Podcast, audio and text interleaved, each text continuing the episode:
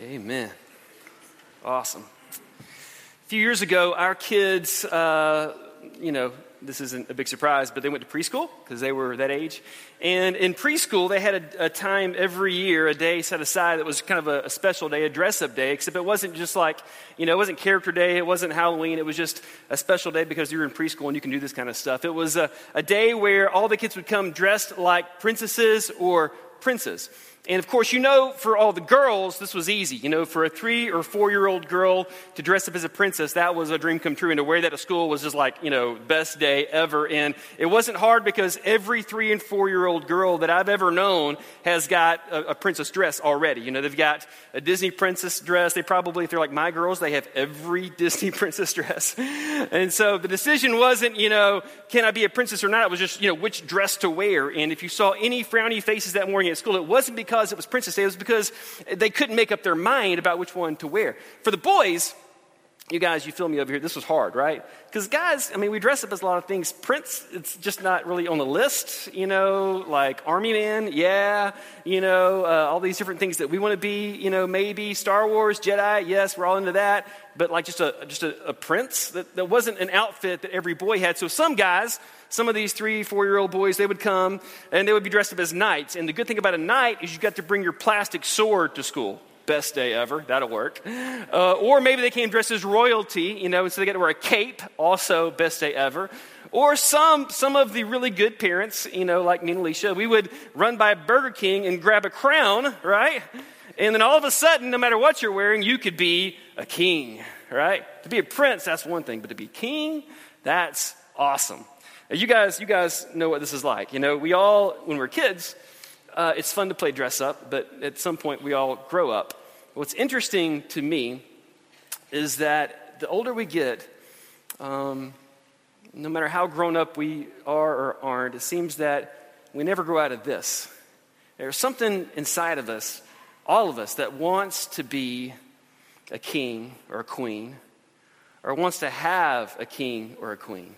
And if you think about it, like every level of society, we've, we've done this. We've designated leaders. We've, we've, we've you know, elected presidents. We have CEOs. We have chairmen of the board. Uh, we have head coaches of our teams. And if at any point we get dissatisfied or discontent or upset with how things are going, we look to do one of two things, right? We look to get a new king, a new president, a new, you know, CEO, a new head coach. That never happens in Texas football, but you know, it might one day. Um, you know, we look to do this. We look to, to, to, to change change that person in authority. And if we can't do that, if we just get really unhappy, then we look to go get a new king by, by, by changing teams, by going to another organization, by going somewhere different. Because for all of us, we either want to have a king that gives us what we want, or we want to be the king. And I think if you think about this, for some of us in the room, not all of us, but I'd say a lot of us, people like me, this is what drives us the most crazy. What drives us the most crazy is when, when we're not in charge, when we're not in control, when things aren't going the way that we think they should. And if we were king for the day, if we were in charge, it would be different. And a lot of our frustration, if we're just really honest, it revolves around that. What's interesting is that this has always been true.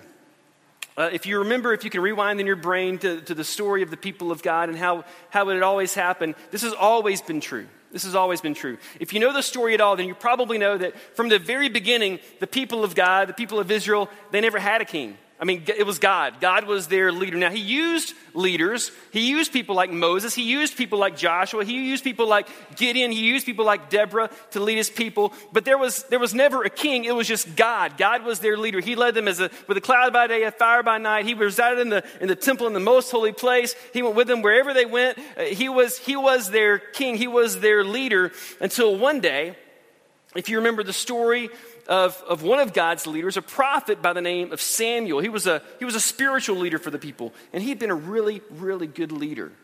But everybody, the whole time up to this point, everybody always knew God was in charge. But at this point in the story, the people got dissatisfied. They became discontent. They became upset. They began to look around at all the other nations and they wanted what everybody else had. They wanted a king. In fact, if you want to, if you have a Bible, you can open up to, to Samuel, 1 Samuel 8, or if you have a device, you can turn that on and, and open up to 1 Samuel 8, and we'll just look at the first few verses here. I want you to, to hear how the story unfolded when the very first king was appointed. When Samuel grew old, he appointed his sons as Israel's leaders, but his sons did not follow his ways. They turned aside after dishonest gain and accepted bribes and perverted justice. Verse 4. So all the elders of Israel gathered together and came to Samuel at Ramah, and they said to him, You're old. That's what everybody likes to hear, right? You're old. Man, this is a bad day for Samuel. You're old, and your sons, well, they don't follow your ways. Now, appoint a king to lead us, and, and here's the catchphrase such as all the other nations have. We want to be like everybody else. Verse 6. When they said, Give us a king to lead us, this displeased Samuel. So he prayed to the Lord. And the Lord told him, Listen to all that the people are saying to you. It's not you they have rejected, but they've rejected me as their king. As they have done from the day I brought them up out of Egypt into this day, forsaking me and serving other gods. Uh, do you hear what's going on in the story? Once again, once again, the people of God, the people of Israel, despite all that God has done for them, up to this point in the story, they're dissatisfied. They're dissatisfied with, with their king. And by the way, their king is God, and they want a new king. They want a new head coach. They want somebody different to lead them. They want to be like everybody else. So they go to Samuel, and Samuel, obviously, is devastated and disappointed, and he takes it personally, and he comes to God, and God said, Samuel, it's not you, it's me. Once again, once again, my people, my people are turning away from me. So give them what they want. Give them what they want. Go appoint a king for Israel. So Samuel does. If you know the story, he appoints a guy by the name of Saul. Saul starts out well enough, but it doesn't, it doesn't end well. In fact, over the next several years, Israel would have some 42 kings and one queen. All but eight, the Bible says, were evil. All but eight pulled them further and further away from God. And those eight that might have been good, as good as they were, they weren't God. And throughout their history, there's this story unfolding of the people of God who want a king in the flesh to come and be with them.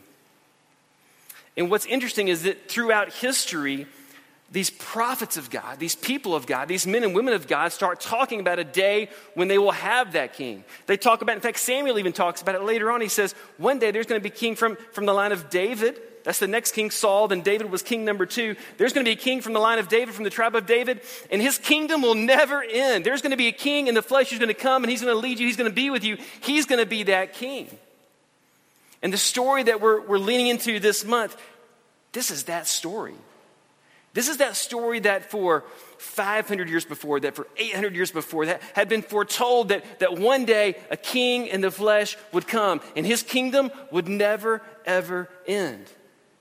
And so God breaks through and he sends his angel Gabriel to Mary. And we read part of this last week, but I wanted to read it again and I want you to hear what Gabriel says because I want you to hear that this is the big news in the story. Listen to this Luke 1, verse 26. God sends the angel Gabriel to Nazareth, a no name town in the middle of nowhere, a small, insignificant place, a village in Galilee, to a virgin named Mary. And she was engaged to be married to a man named Joseph, a descendant of King David. That's important.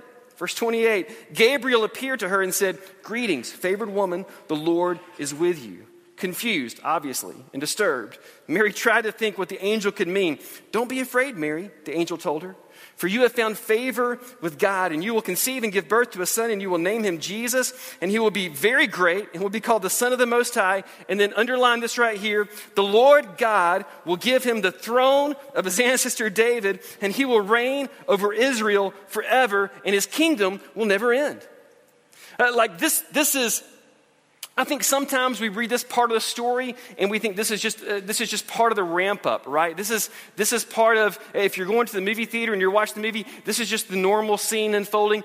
This is this is this is the climax in the history of Israel. This is what they've been waiting on. That this king that's been prophesied, this king that they've been waiting on for so so so long is coming. God in the flesh is coming. Jesus is coming to be king among them, to love them, to lead them, to inaugurate his new kingdom, that kingdom that will never, ever end. This is the biggest moment to this point in the story of the story. It's the climax. The other day, I'm going to have a moment of confession here.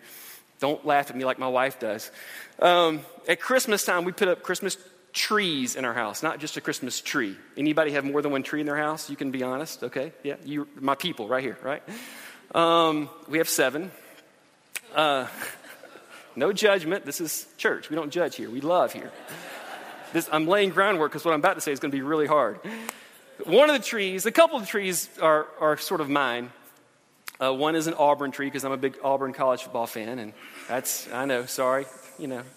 Um, the other tree, this is the confession part, and so refrain from laughter. The other is a Star Trek tree. You're laughing. I told you not to. So, for the longest time, I've been a Star Trek fan from the time I was a kid. And every year to this day, again, confession time, every Christmas, I've already gotten it this year, my mom buys me a Star Trek ornament. And, and I put them all on this tree. And so I've got like, I mean, how long have they been out? Like 25, 30 years. I've got them all. Um, if you come to my house, I'll show it to you. And, and, and Alicia consistently throws me under the bus and ridicules me in front of all of our friends that I have this tree in our house. it's in our room because she doesn't want anyone else to see it, but it's there. and it's a thing of beauty, right? And so my kids are getting to the age where they're excited about this too, and they want to know what is this Star Trek that Dad's so excited about, right? And so I'm like, hey, let's let's watch the first movie together, Star Trek, you know, the motion picture, you know, number one. It'll be fantastic. And honestly, I haven't watched this movie in like a long, long, long, long time. I own it, but I haven't watched it. So the other day, it's, it's you know, it's the holiday time. It's the time where you just pop in movies and watch stuff, you know, weeknights or weekends, whatever. So I pop it in one, one afternoon when Alicia isn't home yet. This is a great time to start it. And we start watching. And I don't know if any of you have ever seen it. I won't ask you to confess your sins like I'm confessing mine. But um, if you've ever watched this movie, this movie and I'm, I'm a fan, but it doesn't have a climax. It's kind of like flatline. The whole, it's, it's, it's honestly, Will at school, they're studying story structure, and he kept asking me the whole movie, Dad, is this the climax? Is this the climax? When is it going to climax? Where, where's the big moment? And there's not one. This is the moment in the story of Israel when the climax has hit.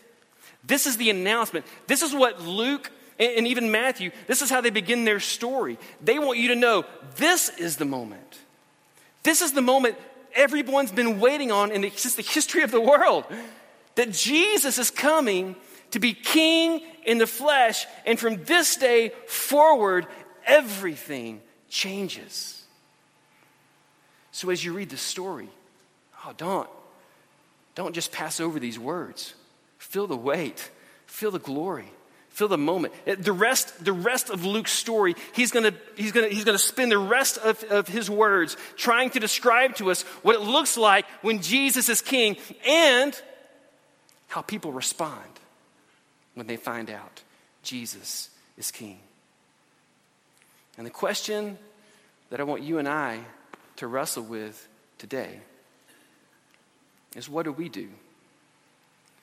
What do we do when we find out Jesus is king. And how do we respond when Jesus is king?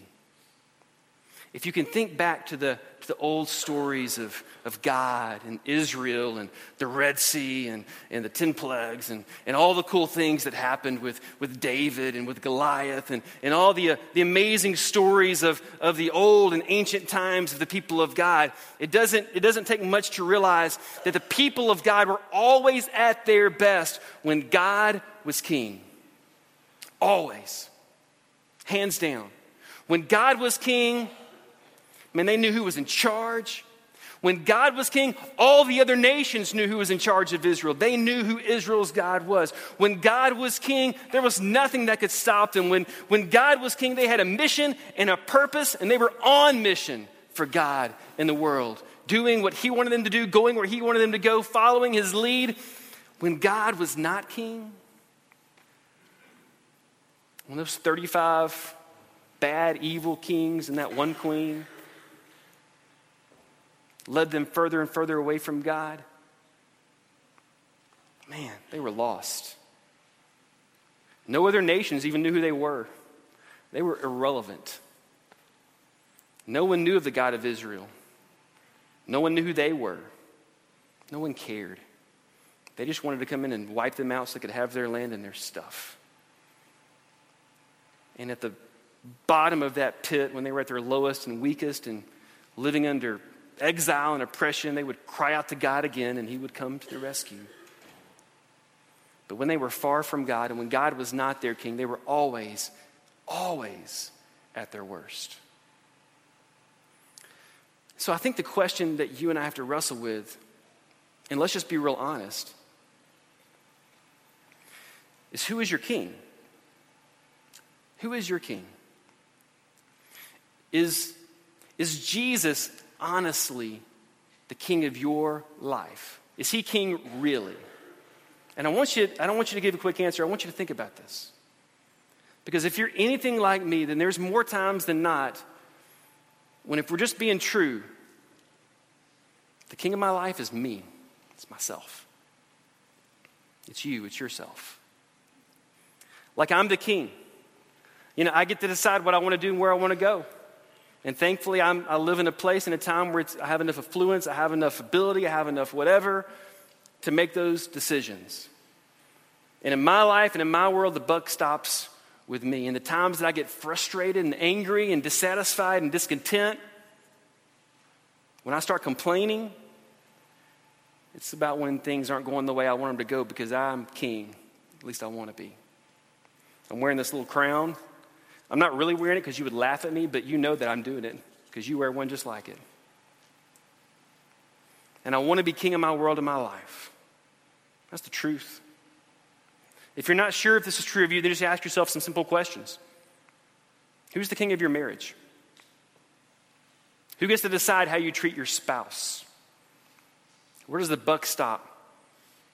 Is it him? Is it her? Or is it God? Who's the king of your parenting? Think about this. What would it be like to be on the receiving end of your parenting? Who's the king of how you decide to father your children or mother your children? Who's the king of your kids? Do they know about this king we're talking about, or do they think that you're the king of the castle, the queen of the house? Who's the king of your finances? I know we've talked about this, but we got to talk about it all the time because honestly, this is where it is for a lot of us. Who gets to decide where our money goes? Who gets to decide who's really in charge of our checkbooks and our bank accounts, our retirement funds, and all the things that we lay up and accumulate? Who's the king of your relationships? Who gets to decide? Who gets to decide how you're going to treat the people at your work or your office? Who gets to decide how you're going to treat your friends? Who gets to decide who you're going to spend time with and what's really most important? Who's the king? Who's the king of your time and where it goes? When's the last time you sacrificed your time to do something that your king would want you to do? Or are you the king of your time? And yeah, it's just another night I need to veg out because eh, it's been a long day. You see, more often than not, I, I think the hard reality is, is that we walk around as the king and queen of our own little worlds, our own little castles. Let's dig a little deeper, though. You ready? Who's the king of this church? Is it Jesus? Anytime you get dissatisfied or discontent or upset or angry because things aren't going the way you think they should go, is it because you're not king? Is Jesus really the king of this church? And if he is, how does that rearrange our priorities? How does that shift how we treat each other? If Jesus is king of this church, how does that, how does that spur on our mission and our vision? Who's the king of this church? What happens when God becomes king? What happens when Jesus becomes king? I'll give you a few ideas. I think when Jesus becomes king, I think we have to realize just fundamentally that he is the king, and I'm not, and you're not. And we have to submit our lives to his authority as king. So I want to ask you to think about what area of your life, this is personal, for me and for you. What area of your life are you living in disobedience to the King of Kings and the Lord of Lords? Who is it that you're holding a grudge against? Who is it that you haven't forgiven? Where is it that you know you're struggling with pride or a temptation or a sin? Or what chamber of your heart have you kind of walled off and said, God, you can have all of my life except this portion because I can't let go of this? He's the king, and he's either, someone said, he's either Lord of all or he's you know, he's not Lord at all. Is Jesus truly your king? I think when we realize Jesus is king, it not only changes that, but it changes our identity. And this is, this is a struggle for us. I think we have to say this out loud and admit this, and I want you to, to really listen to me and not misunderstand me. But I think a lot of us think of ourselves as American Christians, and we're not. We're Christians who live in America. And I mean no disrespect to our country or those who serve it, not at all. But those of us who follow Jesus, our primary identity, is it not, is in, well, Paul would say it this way that we are citizens of heaven where the Lord Jesus Christ reigns. It changes our fundamental primary identity. Who we are, it's, it's not the color of our skin or language we speak, it's, it's not where we came from or even where we're going. It's, it's Jesus. This is our identity, that we are citizens of the kingdom of heaven, and Jesus is our King, and that's who we are. We realize that He's the King and I'm not. We realize that making Jesus King, it, well, it changes our identity. But I think it also, just like the people of God, it's always been true that when, when we realize Jesus is a King, it, is it deeply impacts and affects our purpose and our mission. And the cool thing, the amazing thing, the wonderful thing is that when we assign kingship to Jesus, that we get to partner with him. That we then, we, we have marching orders from our king, that, that we are now on mission to, to do and to carry forward what he began.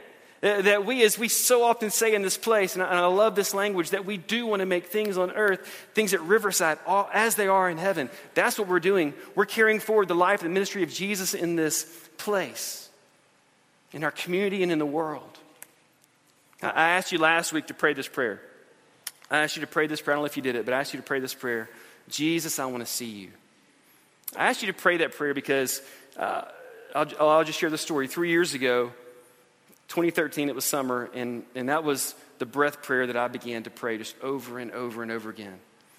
And I wasn't having a crisis of faith. Like I, I knew God, I believed in God, I had faith in God. I just felt like for me, I just, I wanted to experience Him in a new way. Have you ever felt that way? I wanted to experience God in a new way. I wanted to, I wanted to know Him more. I wanted to, to, to, to have a deeper relationship with this God that I, to, given my life to serve and to know and to love. And so I, I began praying this prayer over and over and over and over again. And, and, I, and for a, long time, weeks, months, nothing really changed or happened. And I'll never forget, I found myself on an airplane um, flying to Mexico with about 40 some odd teenagers on a mission trip.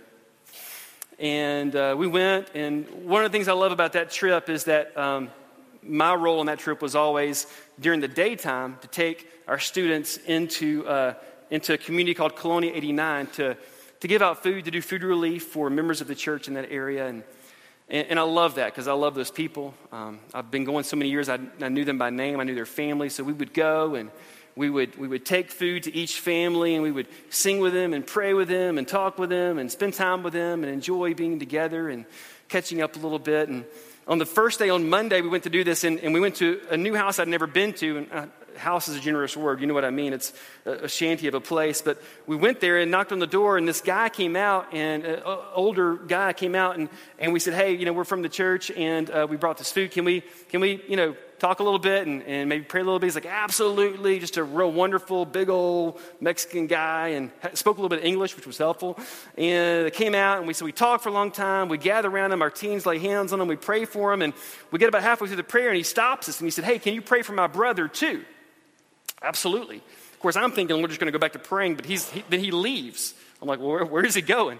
He goes back into his house and he, he drags his brother out. Like, I didn't know he was there, but he's there. So he's going to bring him outside. And now we're praying, like, for the stranger that doesn't believe in God to, to come to know God and accept Jesus as his Lord and Savior at some point. And we're just laying hands and we're praying and we don't know what we're doing. I'll be honest with you. It may have been spiritual malpractice. I don't know.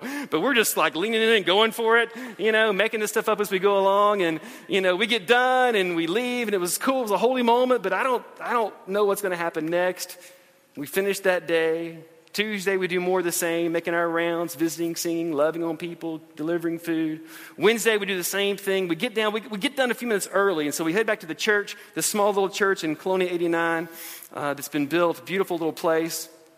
And we're hanging out for a few minutes before it's time to, to go back to the City of Children where we're, we're working, sort of base camp. And um, I'll never forget, I'm outside in front of this church, and this, this, this, this guy comes running down this, this dirt, dusty road in front of the church, right? Wearing a full suit. And I realize it's that guy that I saw on, on Monday that we prayed for him and then we prayed for his brother to come to know Jesus. And so I run to him thinking something's wrong. This old guy in this 90 degree Mexican heat wearing a full suit. What is he doing? He's wearing this full suit. And so I run to him. he catches his breath. I catch mine. I'm like, what's, what's going on? Are you okay? Are you okay? He's like, yeah, I'm okay. He's like, can you help me? Absolutely. What's, what's wrong? What's the matter? What, what, what do you need? He's like, my brother my brother that you prayed for. He wants to be baptized. He wants to become a Christian. He wants to follow Jesus. And I'm like, no way. That's awesome. I'm like, yes, we can help you. And so we go back and we take the van and we get his brother. We bring him back to the building. And that day, me and our team, we gather around and we get to watch this man that we prayed for on Monday be baptized on Wednesday and become a follower of Jesus Christ. We're on the plane ride home and one of the things I always did was I would give our students just paper and pen. I'm, I'm like, hey, write down a memory, a story, something cool that happened this week that we can share with the group. Uh, just to remember what God has done. So we're flying home on the plane, and, and of course, I, I always want to do this too. So I'm writing down this story. And as I write it down, I won't lie to you, my eyes filled with tears because the man that we had prayed for on Monday, his name was Jesus. In English, Jesus. And I'm overwhelmed by the grace of God as we're flying home. Thinking, I've prayed for so long to see Jesus. Now I've met the man. He's Mexican, by the way. Um, and, I got to partner with him to help this man that he loved be baptized into Christ and to become a follower of Jesus. Are you kidding me? You see what happens when Jesus becomes king, church? What happens is that we begin to realize that He's in charge and He's working all things out together for, for the good of the church and the glory of His name. We realize that, that, that this is who we are, that we are citizens of heaven, and that, that He is sending us out into the world, and that He wants to break our heart for what breaks His. He wants us to join Him in His mission and vision for the world, His purpose to, to bring more and more people into His kingdom. And if you've gotten caught up in other things and you've missed it, this is what He cares most about is people, is loving people into the kingdom of God. That's what it's always been about. And what I want to beg you to do this week is to consider what area of your life have you not yet submitted to the kingship, the lordship, the rule, the reign of Jesus Christ? Whatever that is. If it's something you've been holding back or holding on to, if it's a sin you don't know how to get out from under, whatever it is, I want to ask you this week to let it go and to make Jesus king. Because when we realize that Jesus is King, man, it changes who we are and who we're not. And it changes what we're called to do and to be in this world. Church, if you would, stand with me. I think it may be time to lay down our paper crowns. Amen. And to come and worship before the only King worthy to wear a crown at all. It's interesting, when they crucified Jesus, they put a sign above his head, King of the Jews. It's the exact same title. When the, when, the, when the wise men came, the Magi came looking for Jesus, they said, Where is the King of the Jews that's been born? This is the big news. This is the story. God has come as king in the flesh, and his name is Jesus. May he be the king of your life. May he be the king of this church. May he be the king over all. We're going to sing, and man, if you've never made Jesus your king, I want to I want to beg you to do that. Some of our elders are going to move around the room and be praying with people. If they know you have a need, they want to pray with you. And if they don't know, then please go join one of them and let them pray for you. Or if you want to maybe consider making Jesus your king today, go tell them that, and they would love to study with you, pray with you, talk to you about being baptized, like, like my, my, my, my you know, Jesus' friend was baptized. Do you remember that guy? Or maybe like me, some of you, we just need today to, to recommit and to say, Jesus, you are king. I'm sorry. I repent for the times that I've acted like I'm the king, because I'm not. I'm not. Let's sing.